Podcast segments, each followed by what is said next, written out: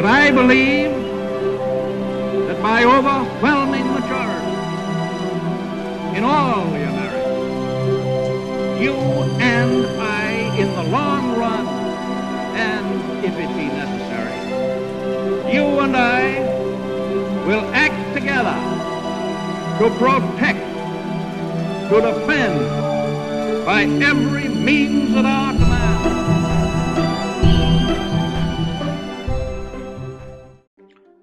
Welcome to the History in Motion podcast, where we discuss how leaders and their decisions shape the world we live in today. Welcome to episode 7 of the History in Motion podcast. Today we're going to be talking about Honest Abe, or Abraham Lincoln, the 16th President of the United States. We start with his background and his meteoric rise to the White House, and ultimately we look at his decision to not execute Confederate leadership. Considering the carnage and massive loss of life that resulted from the Civil War, we must ask ourselves what propelled Lincoln to pursue a more diplomatic, less violent approach. Listen in as we discuss Lincoln's decision and try to better understand what his rationale was and the broader factors at play that Lincoln had to contend with. So, without further ado, let's get into it. All right, welcome everybody to another episode of the History in Motion podcast. And today, I think we're we're going through one of the most written about, talked about, studied men and pieces of history um, that has ever existed. So that's Abraham Lincoln and his decision to pardon Confederate leaders um, after the Civil War. So I think Ritchie, we talked about this right on just how heavily uh, studied this topic is and how deep it goes. So we've kind of made the natural decision of we're going to kind of skip over kind of what happens during the war and really focus on who Lincoln is as a person kind of the pretext to the Civil War, and then kind of focus more on that decision itself because I think we'd be here till next week if we were we're talking to all the details of the Civil War, and, and maybe that's a podcast for another day. But um, yeah, I think that was my first kind of point was just how I just how much has been written about Lincoln and the Civil War. It's just it's like it's never ending, and it I'm sure it will mm. continue to grow as the decades and centuries continue. Yeah, I'd agree with that. I actually took an American history course in university, and sadly, I don't remember enough of it. Probably should have paid more attention. but I do remember uh, the majority of that course was dedicated to the Civil War and the mm-hmm. level of detail that that professor ended up going into. Um, might have been a bit of a disservice to the general students who were just kind of taking it because you had to take an American history course. But right. yeah, uh, to your point, you, there are probably, and you know, dozens and dozens and dozens of courses that cover just the Civil War, and not just like a survey of, of American history. Yeah, definitely. And so I think we've kind of focused on keeping it to uh, keeping it as light as we can here. And I think I was telling you offline. I was looking into uh, Reconstruction a little bit, and after the Civil War, and there was an entire course of like 17 lectures that I found on YouTube that somebody had. I think it was at Yale, and it's like, yeah, this is this is what you're dealing with with content. So see if we can do a keep it a little bit more bite sized than that. So um, maybe Ritchie, I think we'll try our best. kick it off and yeah, tell us a little bit about. Uh, this this famous man named Abraham Lincoln and kind of where he came from. For sure, yeah. So we can get started. I'll do a bit of his bio, and then we'll kind of pivot to that broader decision point. So, uh, we'll start off, you know, as we usually do, uh, childhood and early life. I think it's always a good starting point to kind of set the context. So Lincoln was, was born on February second, eighteen oh nine, to Nancy and Thomas Lincoln in a one-room log cabin in Hardin County, Kentucky. His family moved to southern Indiana in 1816. Uh, his formal his former his formal schooling was quite limited. Um, based on what I read, it was like three very brief periods in his local schools, as he had to work constantly to support his family. Uh, in 1830, his family moved to Macon County in southern Illinois, and Lincoln got a job working on a river flatboat hauling freight down the Mississippi to New Orleans. Uh, after settling in the town of New Salem, Illinois, uh, he worked as a shopkeeper and postmaster, and there he became involved in local politics as a supporter of the Whig Party. Uh, he actually won, won an election to the Illinois state legislature in 1834.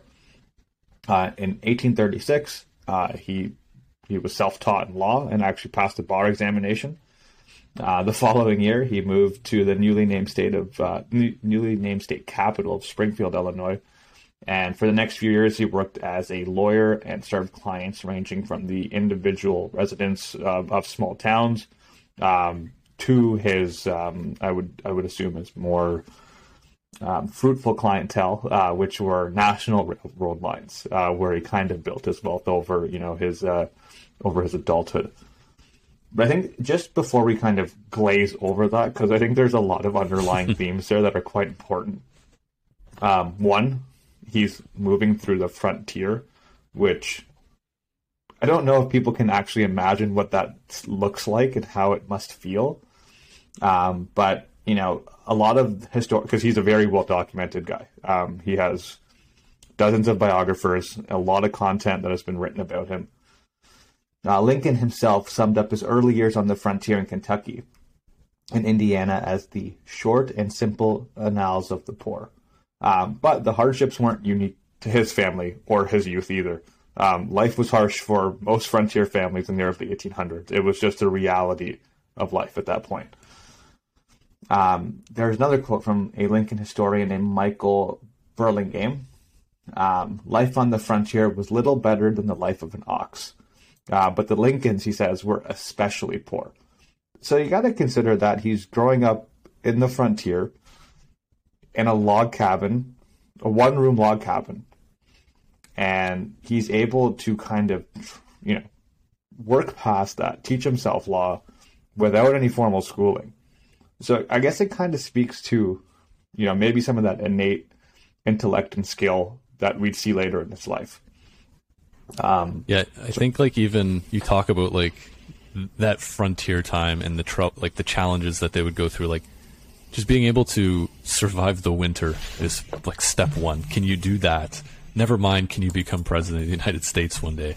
And I think again, it's the theme of there's something innate in and a lot of these leaders that we see coming from, you know, these more modest backgrounds and even straight up poor backgrounds in, in this situation. So, yeah, and there's there's a picture right there. And I think for those listening on the audio, um, it's a just think of like a shed, basically a large a large shed, and that's and that's what they lived in. You see it all over places in Canada and the U.S. And you're like, yeah, this was a house where you know an entire family of eleven lived, and you know they've they managed to to make it work. So yeah, it's not a it's not what you would see as like an aristocratic family growing up where like yes our son's going to you know live a life of politics where we would see with some other people but a different yeah, time and it's, it's only 200 years ago too which is even more wild when you really think about yeah. it yeah it's a it's a snap of the fingers on the historical timeline right like yeah paul to your point this is just this is a glorified shed right mm-hmm. it is a glorified shed i also have another uh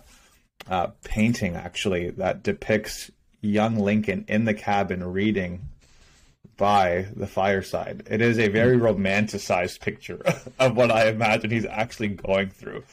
Um, but it's it's meant to kind of depict this, uh, I guess, this kind of boyish image of young Lincoln on the frontier, still, you know, head in the books because he's obviously astute. As we know, he did teach himself law, but this kind of contrast between um, this kind of boyish innocence and intellect versus the reality of what he's dealing with, which is the very harsh reality of frontier living. And it's a different kind of like, you know, doing your homework late at night or, or learning late at night is you're constricted by light sources too, right? Like if it's a cold night, everyone's huddled around the fire, like you might not get enough light to even to even read, which mm-hmm. I kind of like this picture of just like, you know, he's got the opportunity to, you know, stay up late into the night and use every ounce of light that he has. But again, it's just the, the challenges laid out before someone just to even survive, let alone become educated is, um, is not something every, every person back then is going to go through. And again, someone who's not going to become the president of the United States. Yeah. And like, even to that point, right. And, and we'll have some more images like uh, later in the video, but um, on top of all of that, he lost his mom, he lost his infant brother, his sister, and his and his first sweetheart. It just goes to show you like the reality, the toughness, the the sadness that he had to endure as a, as a young man growing up. Um, we can move forward a little bit, but you know, once we kind of bypass all of that, we can. Uh, he, he actually goes to meet Mary Todd. She is a well-to-do Kentucky belle with many suitors. Uh, ironically, or coincidentally, I should say, um, one of those suitors would actually be Stephen Douglas, future political rival of Lincoln. So um, a little bit of extra spice there, you know, just uh, just just for dramatic flair. Um, they ended up getting married in 1842. They went on to have four children. Um, the only one would live into adulthood. That was Robert Todd Lincoln, Edward Baker Lincoln, William Wallace Lincoln, and Thomas Tad Lincoln. I think it even goes to show just the, the list of names you're reading off there, right? Of just the mortality rate back then of like we were saying, like just even to survive is this challenge every day. And we've got what you named off brother and the brother, the mother, children. Like it, it, it hmm. definitely adds up, and it's a, a constant challenge to to get to that point and to even better yourself. Um, I think it just goes to show when you start to put some numbers to it, it's it mm-hmm. makes things like that could be like 50% of the people he knew in a given time. Like it's, it's well, something that, that I think too, I, right? I can't fathom, right? Yeah. Yeah, me neither. Yeah, I, I couldn't even imagine losing that many people in my life, especially at, at, over the duration of like, you know, as you're growing up into adulthood. And hmm. uh, one of the things that, you know, I don't think we'll, we'll have time to touch on, but one of the things that I came across that I found was interesting was that um, a lot of historians kind of agree on the sentiment that he suffered from depression um, and I think we had talked about offline a few weeks ago. When we were kind of brainstorming about this podcast. Um, was that he was taking this thing called blue mass, um, which was like you know a remedy of sorts. I'll call it a remedy. I won't call it medicine. I'll call it a remedy. Eight, 1800s um, was, remedies are, are classic. that's for sure.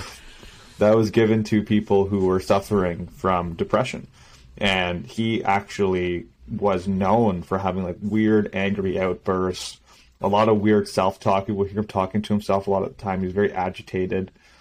And a lot of people didn't understand why necessarily until I guess, you know, it came to light through some sort of historical analysis that blue mass actually contained mercury.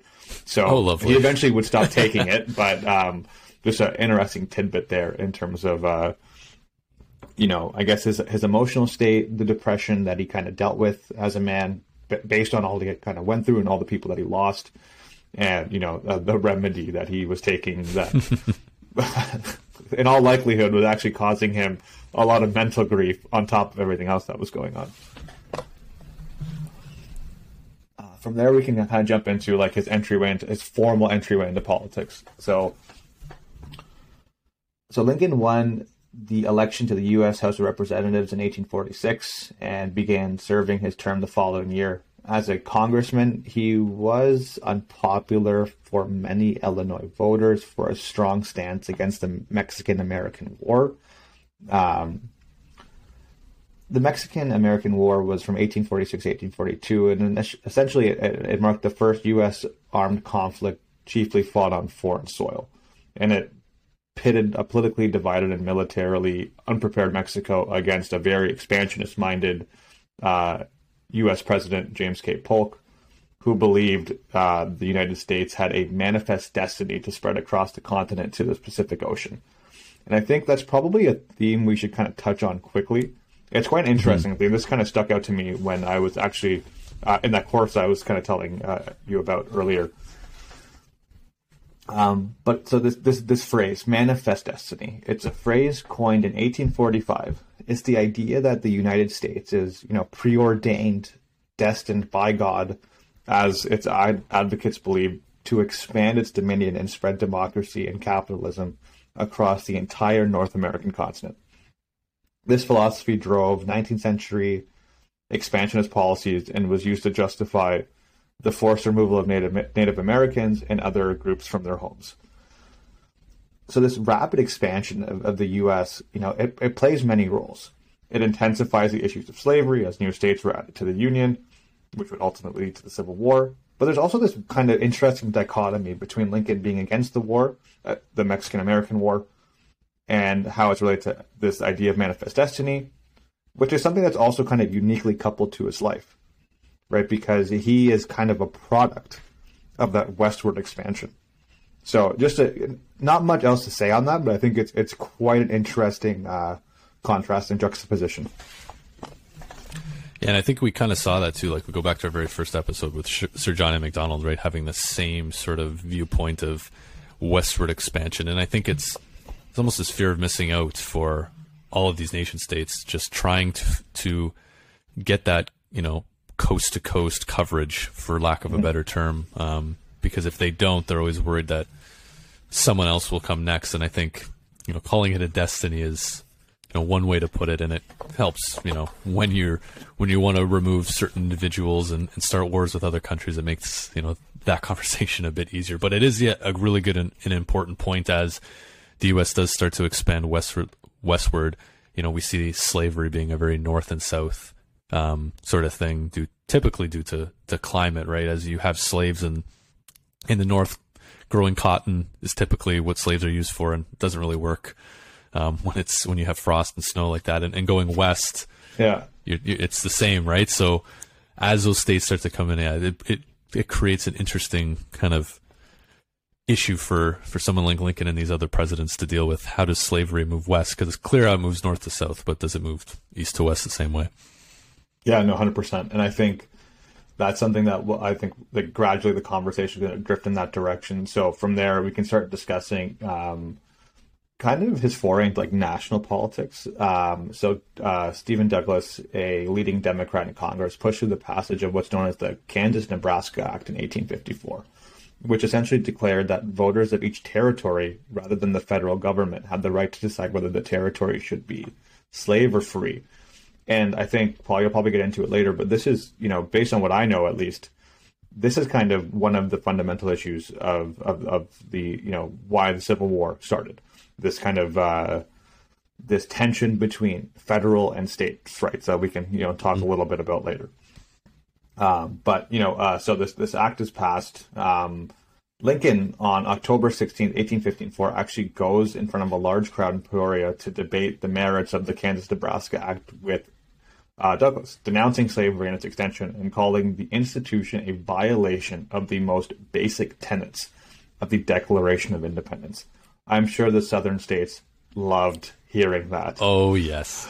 I'm sure they were all hanging up pictures of Lincoln and, and just thanking him for everything he's done. But I think it, it you just hit on the, the core U.S. issue of U.S. politics from, you know, independence to the moment we're recording this podcast of, you know, state rule and call it states' rights. I can't think of a better mm. term. Not a huge fan of it, but that's whole states' rights versus what the national government, federal government wants to do. And it, it comes to an interesting point of yes, let the people of those, you know, let people decide how they want to be governed. But you're trying to have a union. And if certain states want to think differently than other group of states, you know, foreshadowing something coming here, I'm, I'm sure you can guess what it is. That's going to cause a lot of friction. And, you know, for Lincoln to come out and say very explicitly that, you know, this is an affront and this cannot happen is kind of very very different than that, you know, whole states' right thing that kind of always kind of existed from the beginning of, you know, let the states govern the way they want to govern and being part of a union where everybody comes together. But naturally, things are going to change. And so, again, it, it just, it boils into kind of where you can see how Lincoln thinks about these kind of issues and how it ultimately leads to his thoughts on slavery and ultimately who can make decisions on what the state wants to do versus the entire union itself. Hundred percent, and I think there's this underlying reality, right, at, at the at, within the context of this time period and, and these debates. So, um, I didn't know they there. So there were seven debates actually um, that happened as a part of the, uh, the the Lincoln Douglas debates, which pretty much just kind of boiled down into you know fo- they focused on save slavery um, in terms of you know whether it was constitutional or unconstitutional to have a you know to have slavery between um, across the different states. Um, what's interesting about these debates, though, that kind of like again, when we study history, um, especially in like the modern era, and I know people are like 1800s not modern. It's it's modern. It is very modern relative to the pre-modern era, which is very very different. Um, this is like a media event, right? Like this is this is very comparable to a modern day media event. Um, you have this this kind of subtext of what's going on within the states. Focus this discussion on slavery, which is which is very poignant. Everyone's kind of concerned about it, and what's going to be happening along this all this new territory that's being required acquired.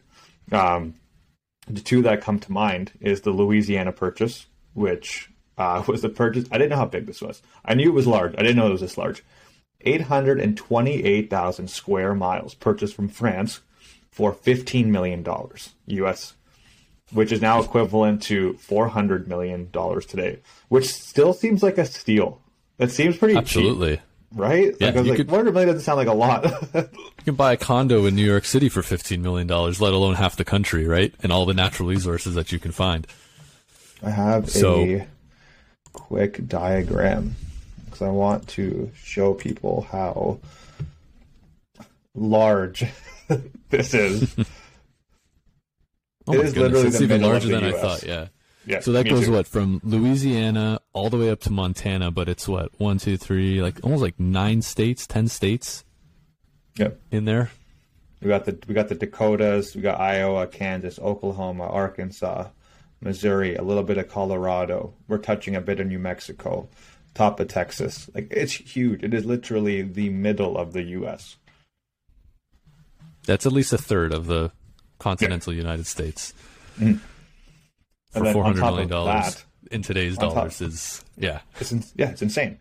And then on top of that, right? So you have all these new states that are just you know popping up here and there, um, along with what's happening between. Um, so it's referred to as the Mexican Secession, a treaty signed after the Mex- uh, the U.S.-Mexican War of 1848, where Mexico seceded 55% of its territories. So that includes pretty much. Let me zoom in a bit all of California, um, Utah, Nevada, New Mexico, most of Arizona, Colorado, parts of Oklahoma, Kansas, and Wyoming. So think about how many territories and states are popping up now in a very, very short period of time. There's questions around there's questions around the new states, uh, where the boundaries, governance, and on with all of that, where does the institution of slavery stand, right, with these new states? And again, like uh, we were talking, like it's a north, you know, very north and south sort of thing, and you know the climate in the southeast, I guess, of the U.S. is perfect for a lot of the things that you know. Again, cotton is the the main thing, right? But then you kind of come west and you have like a more desert territory. It's like, okay, from a economics perspective, does slavery even make sense in a place like this? Are you really going to be having vast plantations where you need a lot of manual labor? Maybe, maybe not. But I don't think that's the point, right? It's now slave state versus non-slave state in a kind of grouping of power between the north and the south and I think we'll get into it a little bit more but this is really you know when when they talk about you know states rights as being one of the reasons why kind of everything kicked off is what did these states think on slavery and it's kind of like what it's almost like their team right? Like this is the team you're on. You're on team slavery or team no slavery? And what, regardless of how you think about slavery as a institution or whatever you want to call it it doesn't really matter. It's this is our team and you know we we are pro slavery or anti slavery Yeah, the ideological kind of camps, right, that are divided there. And I think this is kind of what it boiled down to during those debates. Um, and essentially, what came out of them, you know, uh, Douglas, as a Democratic candidate, held the decision that the new states should decide themselves whether they would be slave states or not, and that the decision should be taken away from the federal government. Whereas Lincoln at the time argued against the expansion of slavery, yet stressed that he was not advocating for its abolition where it already existed. So I think we're getting an interesting glimpse into, you know, the politics, the tactician, the diplomacy, and the communication skills to to ensure that um, he's not going to bite off more than he can chew at that Right. point in time, right? And I think that kind of boils down to his shrewdness, which is a characteristic that his biographers, you know, use a lot, which is not a word that I really thought of when I thought about Abe Lincoln, but apparently, you know, his biographers um, do kind of see him in that light.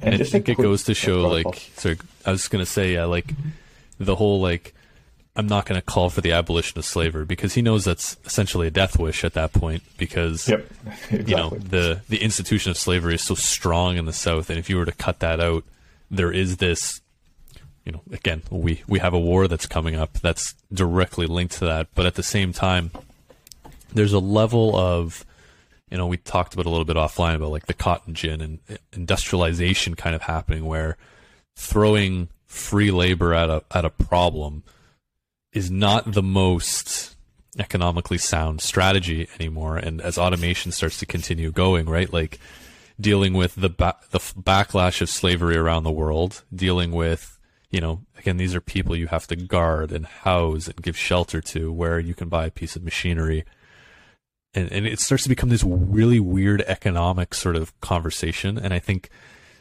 some of the research I was doing with Link, reading about Lincoln was a lot of people were thinking like, look, slavery is just going to naturally get to a point where no one's really going to want it around it anymore, or where it's not as, as profitable as it once was, and mm-hmm. you know maybe this will help us avoid a war. It doesn't end up being that, but I think in the back of Lincoln's mind, he's like, if we can get to a point where we can convince enough people that this is not economically sound as it once was, and maybe there's a way we can have, you know, maybe the states themselves have that conversation. But again, he clearly wants that national push to say, well, new states are not going to be slave states, and then potentially have a majority in the non-slave um, category. But as we'll see, that doesn't really work out that way. Yeah, totally. And I, I think I think you kind of touched on a very interesting point there. So this is a national discussion, right? That is going to impact um, coast to coast, um, state to state, in terms of what's going to come, uh, what's eventually going to come about in terms of how we're going to deal with slavery moving forward. And these debates, right? I, I think it's an interesting point because they actually generated a lot of newspaper coverage and media intensity.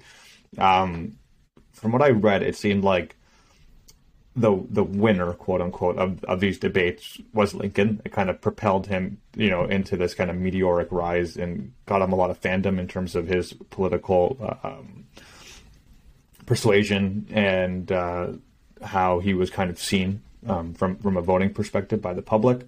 Whereas Douglas, you know, was still on the scene, but it didn't really help him much. if anything, it might have even been a detriment to him because um, Lincoln was a great orator, uh, something that I think many would know.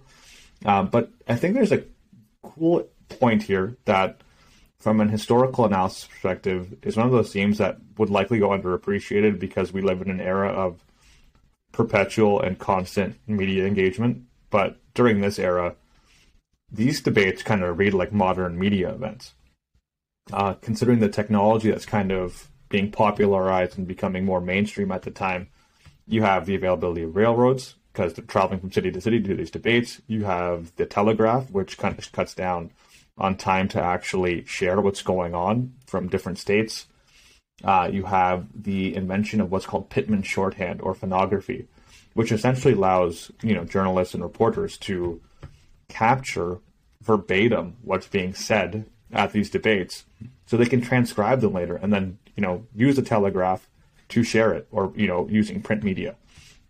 You also have photography that's catching on uh, and becoming much more you know mainstream as well. So it's very interesting the media storm that kind of was created around this. And it's funny to say media storm 18 you know 60s right? It's not something you would immediately Right. kind of connect but um, it very much reads like this. And i think that's just an interesting point to kind of uh, to bring up that there was a lot of exposure and coverage on these debates.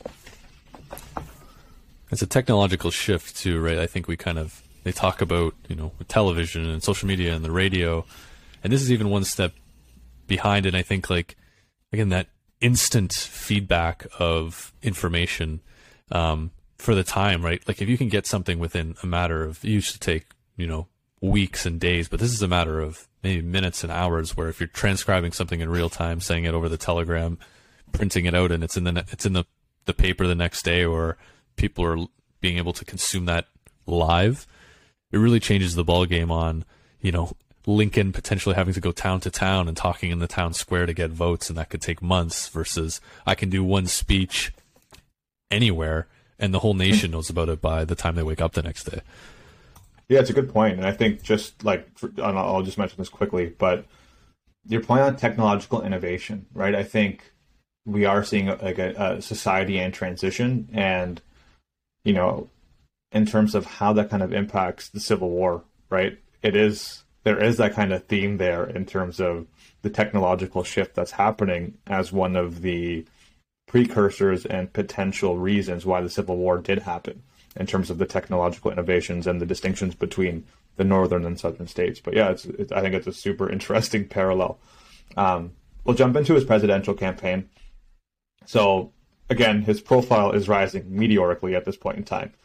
Um, he delivered another speech in New York. Um, so and he, you know it's it's it's it's pandemonium. It's so well received that the Republicans choose Lincoln as their candidate for president.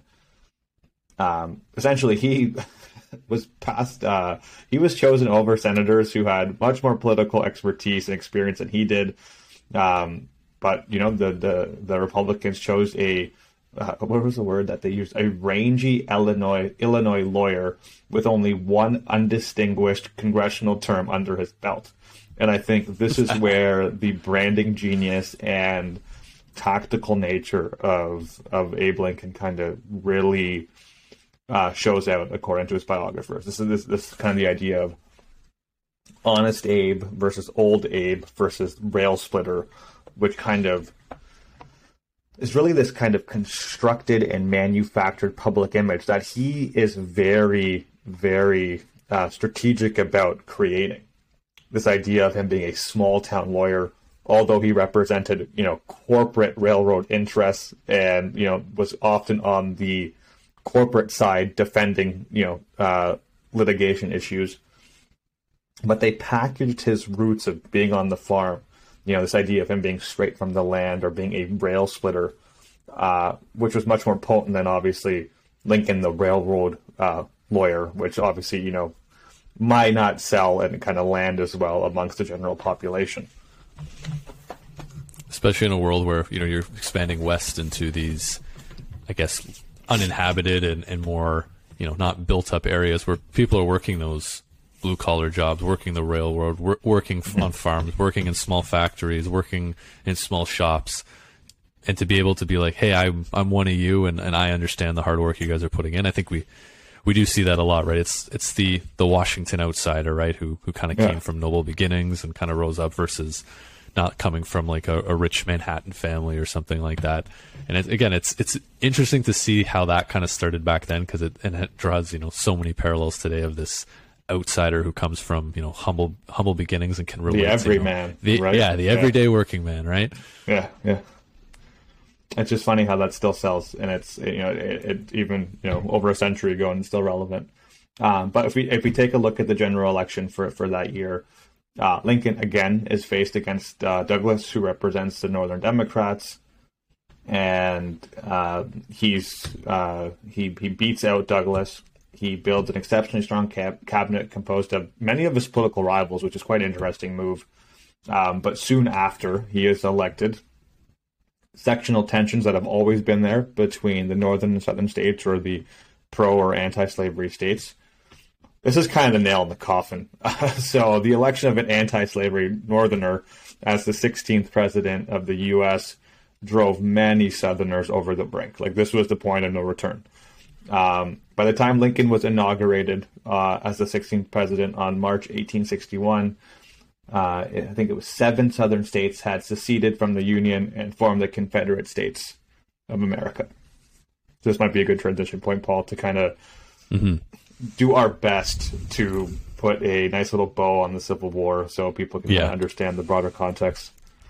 Definitely, I think I think there's a there's a piece here of just kind of discussing the lay of the land and where things are, and then we can we can kind of slip past kind of the the fighting and the and the troop movements and, and that kind of stuff to when the Union um, ends up being victorious and how they handle a defeated um, South. But I guess kind of the pretext that's important to to kind of note, and we've kind of touched on it already, is you know the North is moving to this more manufacturing.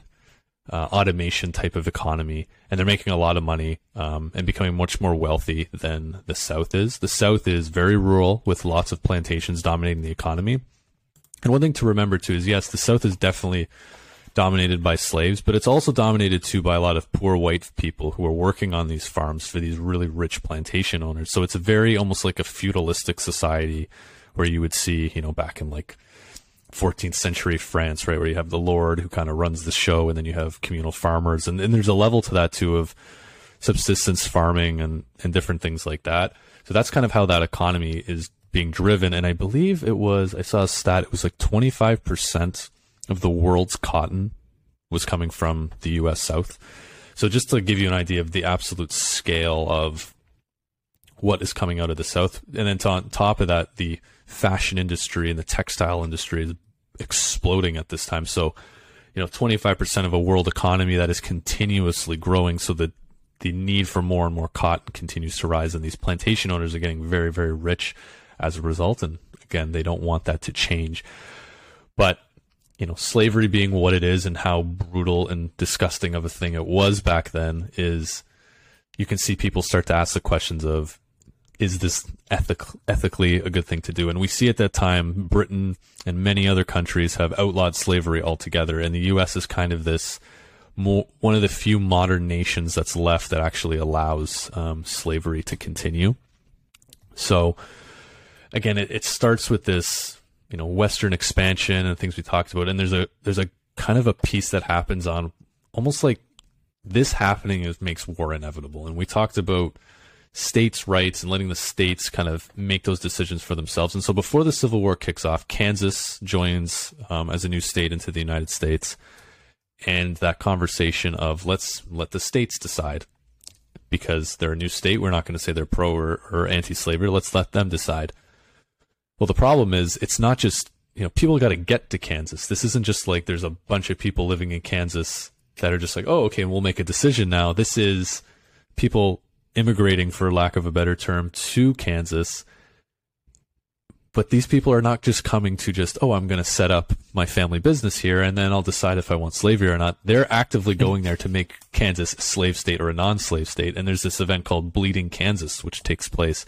And it's essentially like the if you want to say true start to the Civil War, is a very violent um, outbreak um, happens over many many years where pro-slavery Southerners and anti-slavery Northerners are coming in and and basically fighting it out to decide Kansas's future. And there's some quite nasty atrocities that happen um, on the side of you know both sides, trying to get Kansas to kind of fall into the camp of slavery or anti-slavery. And again, a lot of this is like we see like this is not so much a noble cause by a lot of the northerners too. There's definitely a level of abolitionists who are like, we don't want slavery, it's terrible, we need to get rid of it.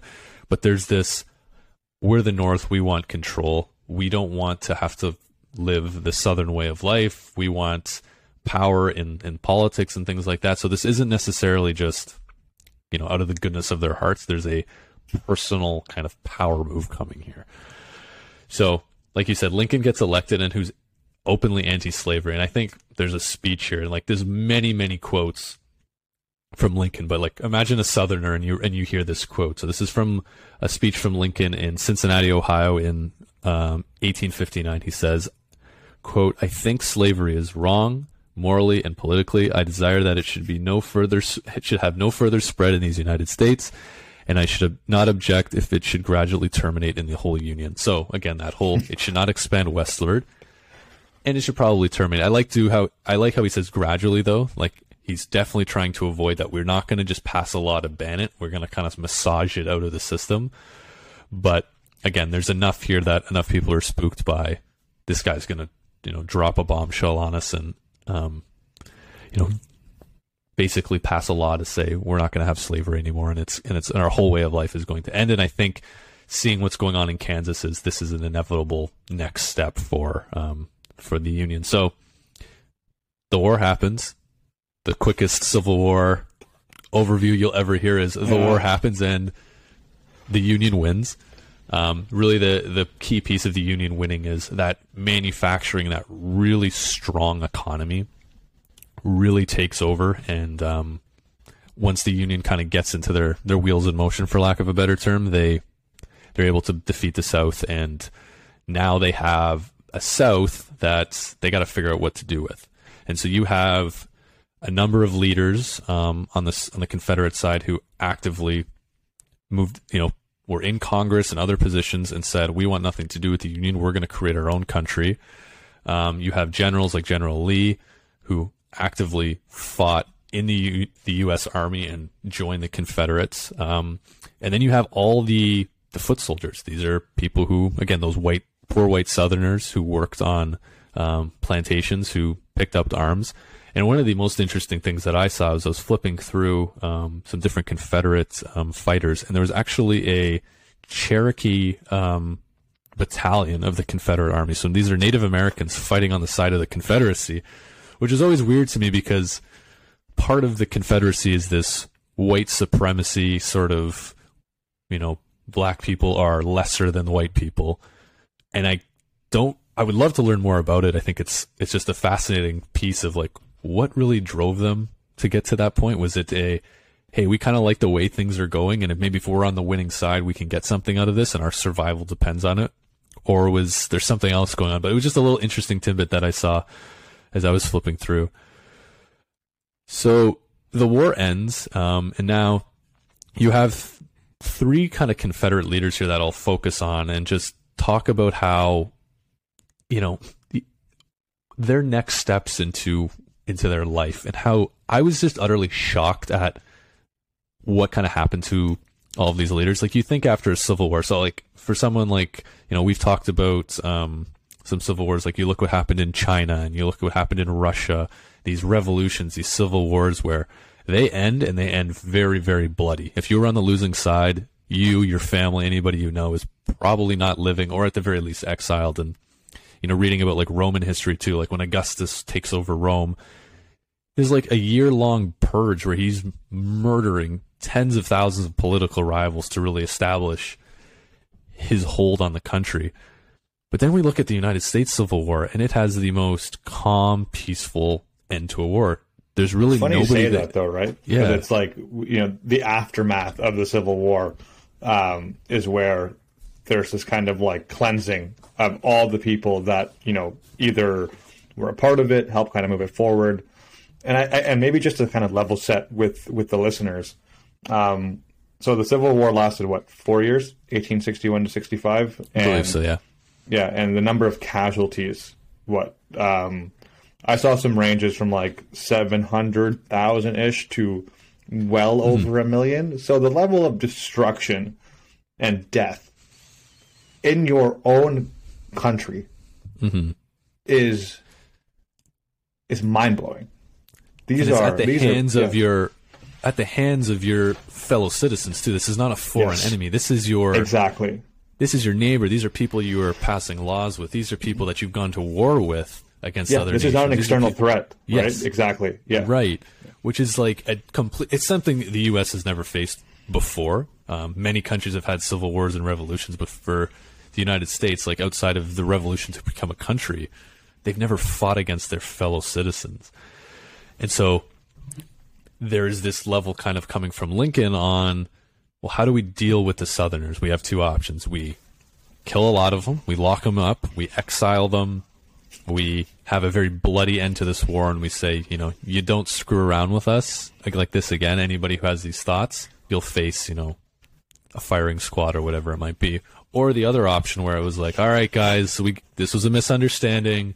Let's get back to business as usual. But that slavery thing, that's that's got to go. And that's essentially kind of for how things go down. So I'll give you a quick overview of here of three Confederate leaders. So we have General Lee, who was the the general of the Confederate Army. He was at the end of the war allowed to just go home, went back to Virginia. Um, he was stripped of his citizenship, but he was still able to live a normal life. He ended up becoming president of Washington College at some point, and just again he lived a, normal life and he a successful life as well. There is some writings from Lee on how he was kind of didn't want to be glorified and things like that. But at the end of the day, like this guy led the Confederate army and was just told to go home. Like I've had enough, I've had enough of you. Go home. Like almost like a kid who's like go go in timeout for a bit. Okay, now you've you've thought about what you've done. Go, go, yeah, so to go think about what you've done. yeah, and so he was actually given his citizenship back in 1975 by President Ford. So I think there's a whole legacy thing around these Confederate leaders and how the United States looks at um, these leaders. And so there's a few more in here. So we have Jefferson uh, Davis, or sorry, Jefferson David, who was the um, president of the Confederate States, and so he was captured at the end of the war by the Union.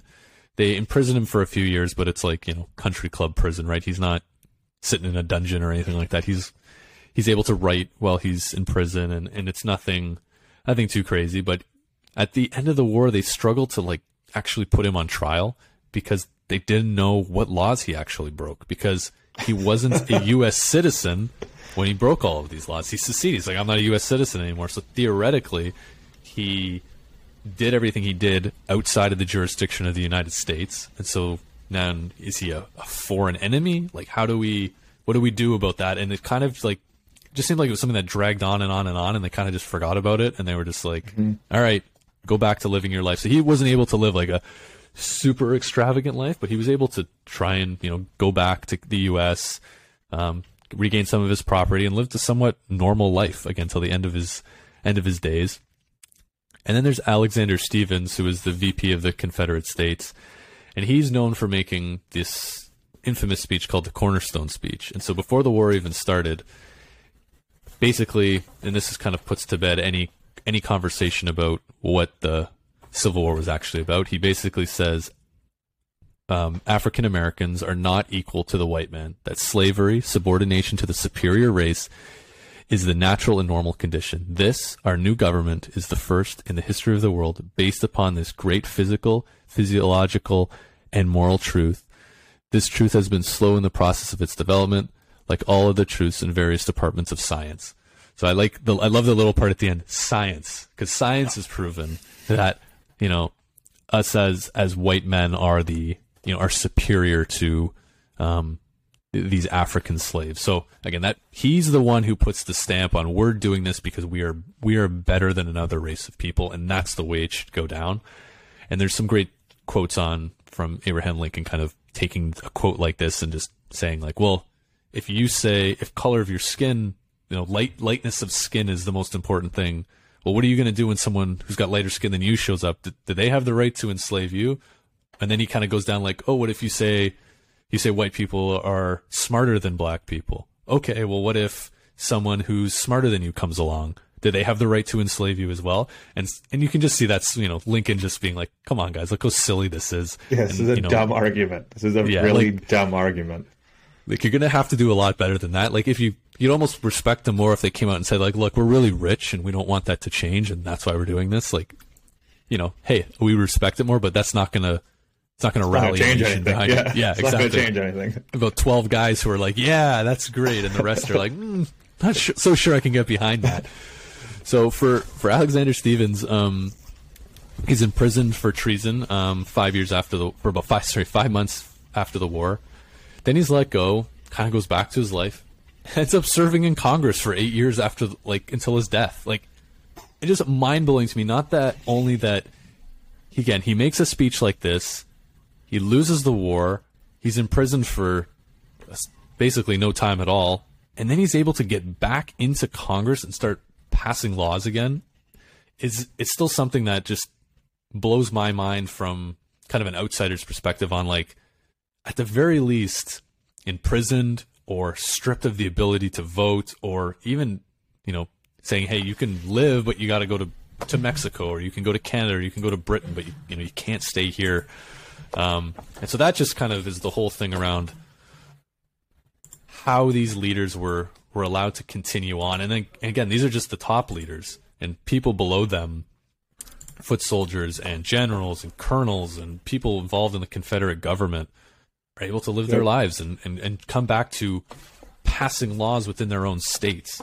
Which again, if you it's look at nuts, how, though, eh? yeah, like how that kind of played out over I wonder what laws he passed. Like that was the first question that came to mind Yeah. when you were. Dis- I want to Google it after, but I'm I'm Mhm. super curious to know, you know, what laws did he pass or kind of were you know to his name after the fact. Like was was he trying to reinstate slavery? Like what what was his focus Yeah. those those those eight years?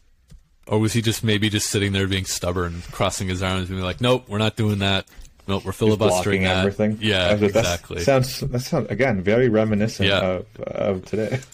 Exactly right, and so it's this, it's just this whole thing, and I, I can't can't really get over, you know, how they allowed this to happen. Um, and so the the key thing though is Lincoln is assassinated, you know, really close um, to the end of the war. Like I think the last official shots were fired after Lincoln was killed, and so Andrew Johnson, his vice president, um, has taken up a lot of this work, and so to say this is directly Lincoln's kind of I guess the outcome is based on what Lincoln decided is a half truth. I think there's some stuff here where he speaks about what he wants to happen. So the idea is definitely Lincoln's. The execution is not. So there's a, an address Lincoln makes um, in March 1865, and he talks about this thing called Reconstruction. Like, how are we going to get back to building a nation, building a union again? So he mm-hmm. says, with malice towards none, with charity for all, with firmness in the in the right as God gives us to see the right, let us strive to finish the work we are in, to bind up the nation's wounds, to care for him who shall have borne the battle, and for his widow and his orphan, to do all which may achieve and cherish a just and lasting peace amongst ourselves and with all nations. So the key Wow. point there is he doesn't differentiate between North and South. He doesn't differentiate between Union and Confederacy. He sees this reconstruction of an entire nation and he's very much saying we need to make sure that we treat everybody correctly we make sure that you know the people who lost their father who lost their brother who lost their husband you know in the war and even if they live from the south we need to make sure we give them the opportunity to come back and join the union and prosper in a way that you know we want to give you know Americans all the chances um you know they they possibly can so in Lincoln's mind, like this is a let's bring everybody together again. And so he gave his generals even directions like if the Confederate leaders fl- try to flee to Mexico, let them go. Like I don't want anybody running them down and having public executions because I think there's also a fear of, you know, say General Lee gets caught and hung, he now becomes a martyr for this concept of the Confederacy and slavery. Um, and then he kind of makes a point of, you know, instead of lawyers arguing about the legality of secession, which again was clearly an issue because they didn't know how to try a lot of these guys, you know, arguing that legality of secession, the death of, you know, 800,000 to a million Americans, you know, the nation would put all of those resources into rebuilding and creating a stronger nation. So he definitely has this idea of let's not be cruel at the end of the war. Let's bring everybody back into it. And that's, I think, kind of comes into the discussion of was that the right decision? And, you know, how did it come to pass? Um, and so, like, one of the things when it comes to the actual execution of it is they did some things where they made the Confederate soldiers and people who wanted to basically rejoin the Union, like, swear a oath to the Constitution and to the Union. But There's something very interesting in all of this. They swore that oath to the Union, but they did not swear it to you know slavery itself. They said, you know, hey, the, we'll, I'll swear to the Constitution, but I won't swear to say I'm going to give up this slavery nonsense, you know, forever. And so it's like a little bit of a let's just we're, we're, we just got to bring everybody together, and and the you know the years afterwards where we get into Jim Crow and the and the South kind of doing everything they can yeah, to make the, the, yeah. the lasting, eh, like the the the enduringness of the institution, right? That would kind of be propelled and, and live into the the modern era. You know, decades, potentially even a century Mm-hmm. later, would still be an issue with segregation laws, Jim Crow. Yeah, you're totally right. Right. Yeah, and I think the key thing here was I was reading the at the end of the war, um, the South had about forty percent of the wealth that the North did. Um, there was a lot of money that was forfeited because it was essentially transferred into the bonds that were run by the Confederate government that essentially became worthless. So banks, railroads, everything was going bankrupt. And so now you have a group of people who again have lost a lot of men of working age. There's no savings, there's no money. and then you also have like you have to think of like worker skill, right? Like if you have a bunch of plantations, most people just really know how to farm. There's not like, oh, we're going to move in and build a factory, build all Well, these it's other a single crop economy too, right? Like, Yes, right. It's large. It's not like it's a diversified variety of crops that they're dependent on. It's it's one single crop that's kind of dominating or taking up the mm-hmm. majority of, of their efforts, which is just cotton. Exactly. Yeah. And so you see kind of this transition after the war. Well, it's like, well, if slaves aren't around, we'll just hire people and pay them what we can, right? And again, It's so crazy because it's like Yeah. no shit, right? Like, Yeah. maybe we should have just done that in the first place. but then it's like, how can, and this is where people get clever, right? It's, oh, we're not allowed to have slaves, but what if we allow, we'll call them freed slaves, I guess, at this point. They can work on the farm, but they're, they must produce a certain quota of food on a land that we give them. And then if they don't produce that, we take away from their personal stuff. And, but like, and then they give them some housing as a result. But if they don't Still provide, kind of they lose that feudalistic. housing. Yeah, still And very it's a feudalistic, right? Yeah, yeah. it's it's slavery in the sense that you can everything is the same other than the fact that you can get up and leave. But again, get up and leave. Yeah. Go where, right? This is your life. This is what you have. You have a family. You need to feed them. You can't just get up and go. And especially in the South, being a being a black person at the time is not you're not walking down the street and just getting another job. Um, this is again, there's still this. this pe- most of the people living in that place just seceded from a country because they thought their race was better than your race. So this is not a hey, let's all join hands and say, "Oh, sorry about that misunderstanding." There's this still a deep hatred. There's still a I guess like this it's just not going to flip over overnight. And I think where Lincoln was kind of coming was okay, if we're nice to everybody and we can slowly bring everybody back and show that we care and we want we want everything to be equal in this sense, um, we can make it work. But then that also could have, you know, what I've kind of written down here is some options for for kind of how Lincoln could have treated this. He could have said, "Well, we got two things. We got do we put pressure on the South? We force equal treatment for all." And they must have you know, northern values. You treat everybody the same. And again, I do say northern values. The North was still incredibly racist at the time. This is not, Yeah, 100%, you know, yeah. it's not again like the North was everybody was equal. Um, there's a lot of, you know, still new immigrants coming into the country, and there's still a lot of issues with Irish immigrants, for example, coming into um, the eastern part of the United States and them facing a lot of racism and stuff um, from the from the existing population. So there's a level of okay, do you force the South to treat everybody the same, allow everybody to have the same vote, the same um, level of representation? Or do you kind of back off and say, okay, we're going to treat everybody well, but we're going to try to get things changed the democratic process? And I think, you know, Lincoln does choose the second one. Andrew Johnson has the second option there. And it really goes off the rails for about, really, I guess, until you could say the 1960s, until really the Civil Rights Act gets passed. It's almost a, almost 100 years, really, of just not really closing that final loop. And I think where we are mm-hmm. today is, you know, even from 1960 to today is a heck of an improvement. But it still kind of goes back to that. Do you force people into changing, and would have that even worked? Versus trying think to, you know, man. change the hearts and minds, yeah. right? Yeah, I don't think so. I think an institution like slavery, the enduring legacy of it, and I, I know we're talking about the Civil War, so we're talking in a North American, U.S. specific context, right. But just if if we kind of expand it out a little bit, like the institution of slavery has had such an enduring legacy across time and space that when you look at it from like this this, this macro perspective, we're still having conversations about modern day slavery, you know, in mm-hmm. 2022.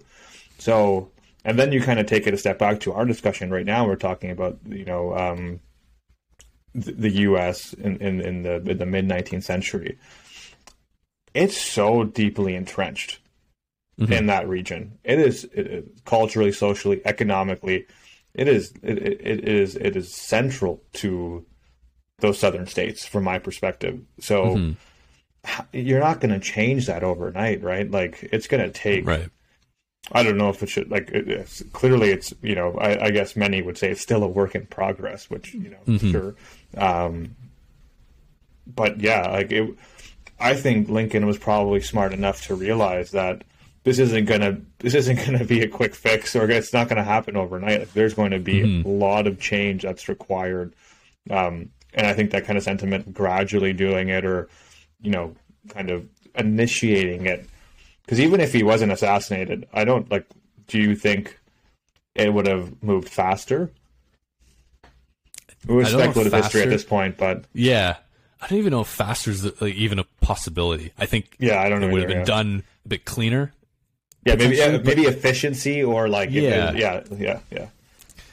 But I think even like I was doing some reading too on, you know, what do we do with these slaves? Kind of conversation was always a thing that was around in the United States, and like Jefferson even talked about it. He he was convinced that when slavery eventually ended, he goes, African slaves will, cannot stay in the United States. He goes, there's no way that you can have all like these people slaves? as slaves. Something like that, yeah. Jefferson had a he, lot. He's a he's an interesting guy because I think like he if you read his writings, he's very morally against it, but he kind of struggles with the like, well, what else are you supposed to do at the time? Like this is just kind of the way the world works.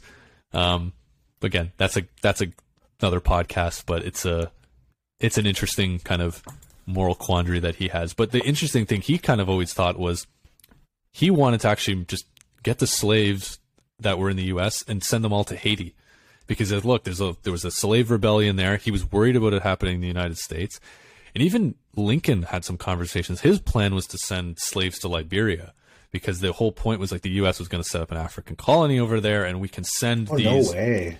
yeah these slaves back to Africa.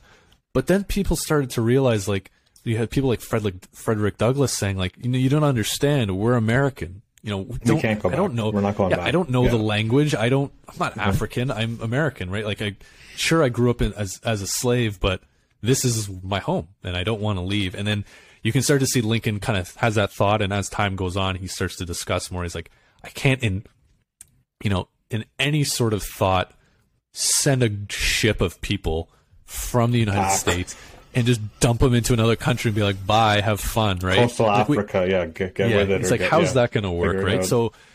I think a lot of these leaders really knew, and Lincoln especially, like this is not going to go well, over well. And if, and if even if it does work out, you know what's going to happen, especially in the South too. I don't have the number in front of me, but I think the proportion of African slaves to you know white Americans living in the South is quite large at the time too. So there was always this fear of rebellion and some other sort of separation. So how that all came together again, you can speculate all you want, but it almost like it probably was going to take a hundred years. It was to get to a point where you could have a national conversation around what civil rights really are, um, and then take another probably another hundred years until all of that gets rippled through. Because you really have, you know, people living in you know 1900, 1910, like grandparents fought in the Civil War. They grew up around this yeah, conversation of far this, removed, right? Yeah, yeah, yeah this totally. lost cause of we had an idea and it wasn't, you know.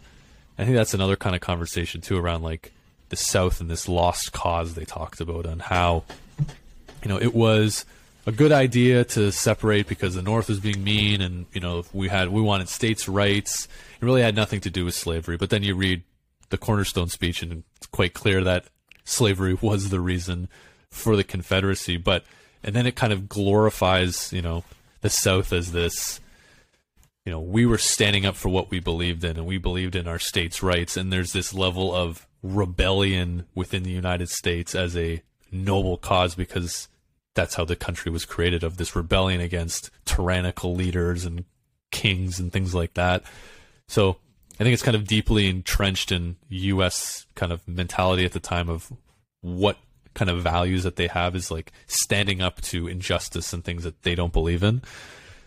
And again, the South is oh states' rights. We thought this is what we believed in, so we stood up and we rose against it, and that creates kind of this lost cause narrative that you add that into the inability for the United States to do reconstruction in a positive way kind of brought again those next hundred years until the civil rights movement where you know, slavery is illegal, but everything else that you could do to oppress a group of people is not only around, it's it's thriving in a lot of these southern southern states.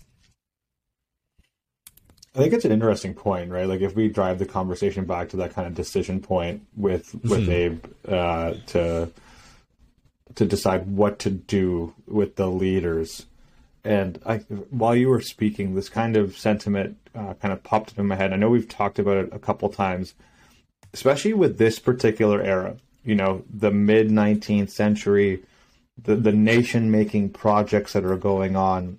This is this is the nation making project in in the U.S. and Lincoln's kind of uh, his perspective on him trying to unify and come together and and and create a, a coast to coast nation that's integrated, that works together, that is largely on the same page when it comes to these institutions. Um, you know, I use the word largely very loosely there, um, but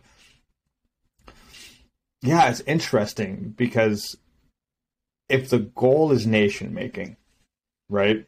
Unification, and this is a theme that I think we've touched on, like totally unintentionally. It just has kind of come about as a part of our discussions and research. That if the goal is unification, then can we hold Lincoln accountable for not taking a harsher line of punishment for the Confederate leaders? It's a tough one because part of me, again, unification is the goal, but Mhm. is there a way where you can rip out that any sort of sentiment to whatever the Confederacy had was good? And can you force in some way the laws of the land to, you know, respect, um, you know, that this everybody's equal, you know, when the Constitution says all men, that means all men, not certain types of Landowning white guys. Yeah. Exactly, right? Yeah. Can you do that? And it's a tough one for me because I, I get where Lincoln's coming from. And I, I, I just, again, you, you don't know, like, what would have happened if he took the top 1,000 Confederate leaders and exiled all of them or killed all of them and then put, you know, northern I don't troops think he could have exiled. So I think it's interesting this idea of exiling. So Yeah. I, given what we know about like the Mexican American War, where are they most Right. likely to go? Mexico, yeah. right? and given the the secession that just happened, Right. are you just kind of creating a powder keg that is Maybe. just going to build up over time, right? Potentially, because now you've eg- exiled them, but they're all together. They're still fomenting off this kind of idea. hmm They're not. It's not finished. Which is why you go the more I think about it too, kill right? or not, right? Like, do you Yeah. execute them or do you not execute them at that point? I think even as as we talk about it too is like we're we're talking like Lincoln had a choice here. Like, at the end of the day, this you know I, I'm falling into the trap of Lincoln is a a king or an emperor who has ultimate authority here. Ultimately, he needs to put every single person on trial, and I think the point of Lincoln saying he doesn't want the lawyers arguing about the legality of everything. He just wants to get things back together. And and now that I kind of think about it like that, like if he did go down the route of harsh on the South, imprisonment, punishment, banishment, whatever you want to call it, that could have taken 10, 15 years of just legal court Easily. battles where, yeah, yeah, yeah. and I guess in his eyes, he's like, what's the point? It's a waste of resources. You know, we've talked about this even um, when we were talking about Neville Chamberlain and, you know, World War II coming along and just after World War One. People are tired after war. They don't want to deal Yep. with it. They just want to move on. They want to get back to their Mhm. lives. And I think that's kind of the the mindset here. And so, you know, maybe as we talk through it here, it isn't it may not have been even as, as much of a decision as maybe I thought it was when we came into this. This is more of a he had to, you know, he could have gone down that route of sure, let's be tough. But he- you know, he knows law. Obviously, he taught himself law. He's a lawyer. he's- he's yeah, worked in he's a Congress. litigator. He's worked in the Senate. Yep. Does he he knows where this is going to go, and was it even really an option for him to be harsher from a legal standpoint. Maybe he could have been harsher with his words and put more pressure on the South from some different areas. But again, that maybe that is not even his domain, right? That's more of an execution side of things versus a ideal side of things that he never had the opportunity to implement. That's a good point. The more I think about it, I think out of the options that were presented earlier, exile, execute, or give mercy, or, or whatever form of mercy it looked like, right? Or just, you know, I definitely think exile would have been the worst move because I think that it's hard to it's hard to kill an idea.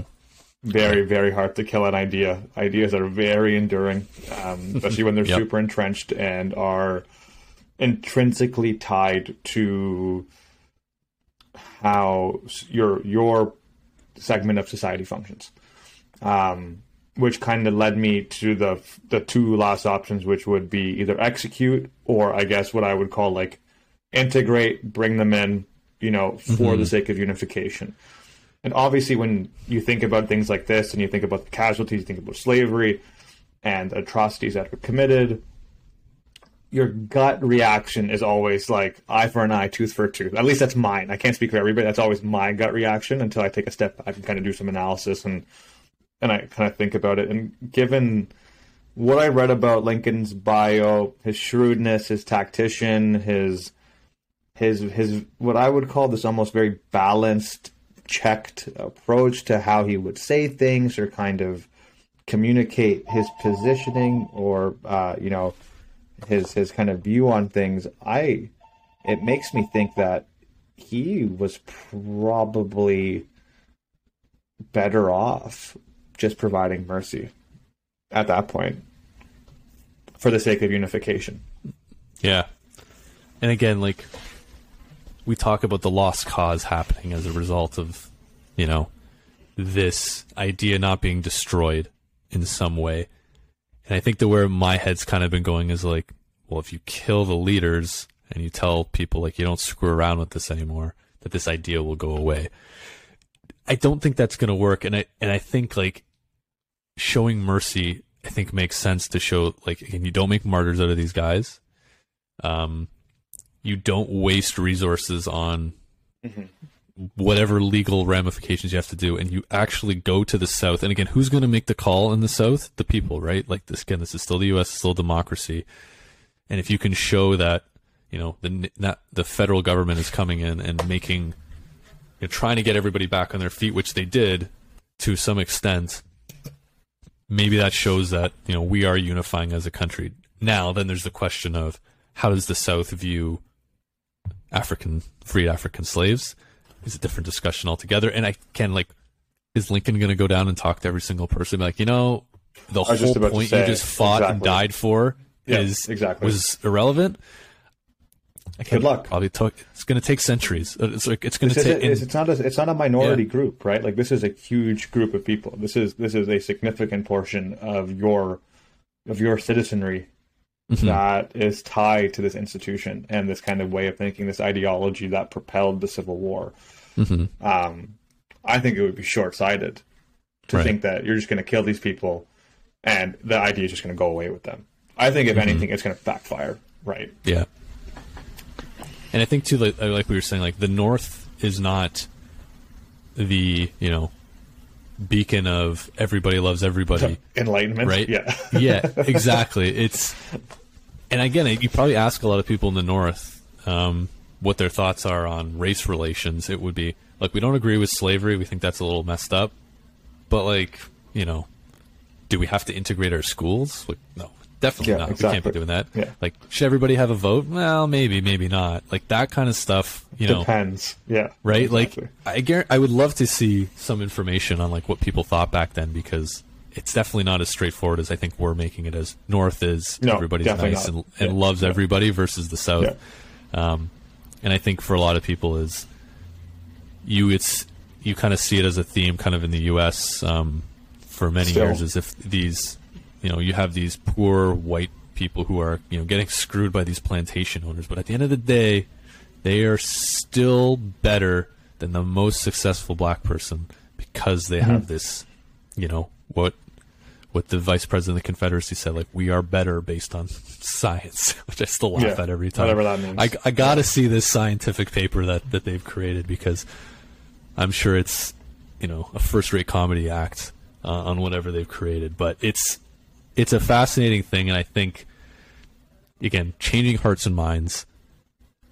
There's really you look through history. How do you, how do you do it? You do it with a lot of blood and a lot of fear. But the Mm-hmm. Yeah, idea never dies, And a right? lot of a lot of time. Yeah, yeah. Time, a lot of time. You a lot of time. yeah, and it whatever your your thoughts might be on certain things, it will go underground in some fashion, and you can suppress the hell out of it. And again, does it work? Maybe, but like we see, even you know, you look at China and the revolution that kind of happened, and how Mao and the communists really stepped in and did everything that they did. You know, it, it took generations to really embed that into the, the hearts and minds of the people. And a lot of those thoughts about freedom and democracy still kind of lingered and kind of came back a little bit too in, in China. Yep, right? It was, yep. and for a country that's so like, look at them today. Like imagine we, you know, the union had the surveillance state technology that like we have today, right?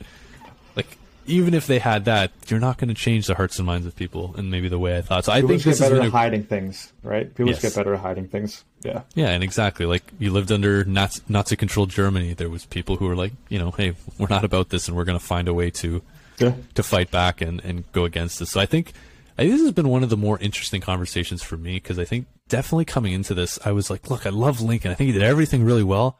I just can't get behind this being nice to the Confederate um, leaders after the war. And I think as we've kind of talked to this, my I, I'm definitely seeing this in a much different light of what else was he supposed to do, and if unification Exactly. is the goal, Yeah. right? I'm there with you, Yeah. hundred percent. I, I, I, I think as just like a, maybe a closing thought. Um, I was in a similar vein. I think that gut reaction is kill them, which is always kind of the gut reaction when it comes to things as as as personal and horrible uh, slavery, especially in this context. Um, but when you get into the weeds, you start thinking about the decision making process, what ultimately the goal was, and how to best accomplish it. You know, this wasn't going to get fixed overnight. Um, yeah, I think, I think he did. Yeah, I don't want to say the right thing because I don't think that's an apt choice of words, but I think I, I'll, I'll frame it this way. I think killing them or executing leadership of the Confederate Party would have probably been a bad decision. Yes, I think that's a really good way of putting it. There may have been better options. Sure. We don't know Yep. what what was laid in front of him at the time, and I think the piece that that comes back to is a changing the hearts and minds of people would have been difficult and all that stuff. But again, this is a democracy. Exactly. You've just had a country, a part of your country secede and lose their American citizenship and essentially be a foreign entity. How the heck do you win that legal battle? I don't know how you do it. And I think being the American, you know, America's still a young country. They love their constitution. Nothing. They they live and breathe by democracy first. You can't just have this dictator sort of mindset come in and be like, well, for this one time, I'm going to execute a thousand people without having them go through a fair trial, which is right in our Constitution and right in our Bill of Rights. I think, yeah, he's he's kind of his hands are tied there. He has to go through the legal system, and again, that's just what has to has to happen. So yeah, I would agree with you on that one, and I'm just yeah, my my head's just kind of all over the place on like, you know, changing changing my mind through a conversation, which I think is great because that's the main main reason we we started doing this was to Exactly. yeah right. it's So not think, easy. yeah, It's not easy. And It is not Yeah. easy. Well, this will be a good one, I think, to come back to one day when we finally, maybe we spend some more time into other civil wars and see how things ended. And I'd be really curious to see if, you know, did the hearts and minds of people ever change after a There's so much revolution like this? interesting analysis, right? I think history analysis, historical analysis, historical interpretation. The one thing I studied, one thing I learned from studying history is that um, the status quo or the orthodoxy changes as new sources come to light, new analysis is done. You know, we could have the same conversation a decade from now, and based on new resources, think, oh man, we were so wrong Right. right? And I think that that's kind of hopefully the beauty of these discussions and conversations is to never be too stuck in your initial analysis and be Mhm. open to um, additional factors and evidence that may come to light that we necessarily might not know about just just yet. Yeah, I think that's a great, great closing line on, you know, why we do this and why history is so fun to study. So, um, yeah. So thanks, Ritchie, for this. I think this was a great conversation, and I think again, walking away from this, learning something new and having a new perspective on things, and hoping hoping the listeners uh, feel the same way. Yeah, as interesting as always. Uh, we'll catch everyone on our next episode. Thank you guys Awesome. for listening. Thanks, everyone.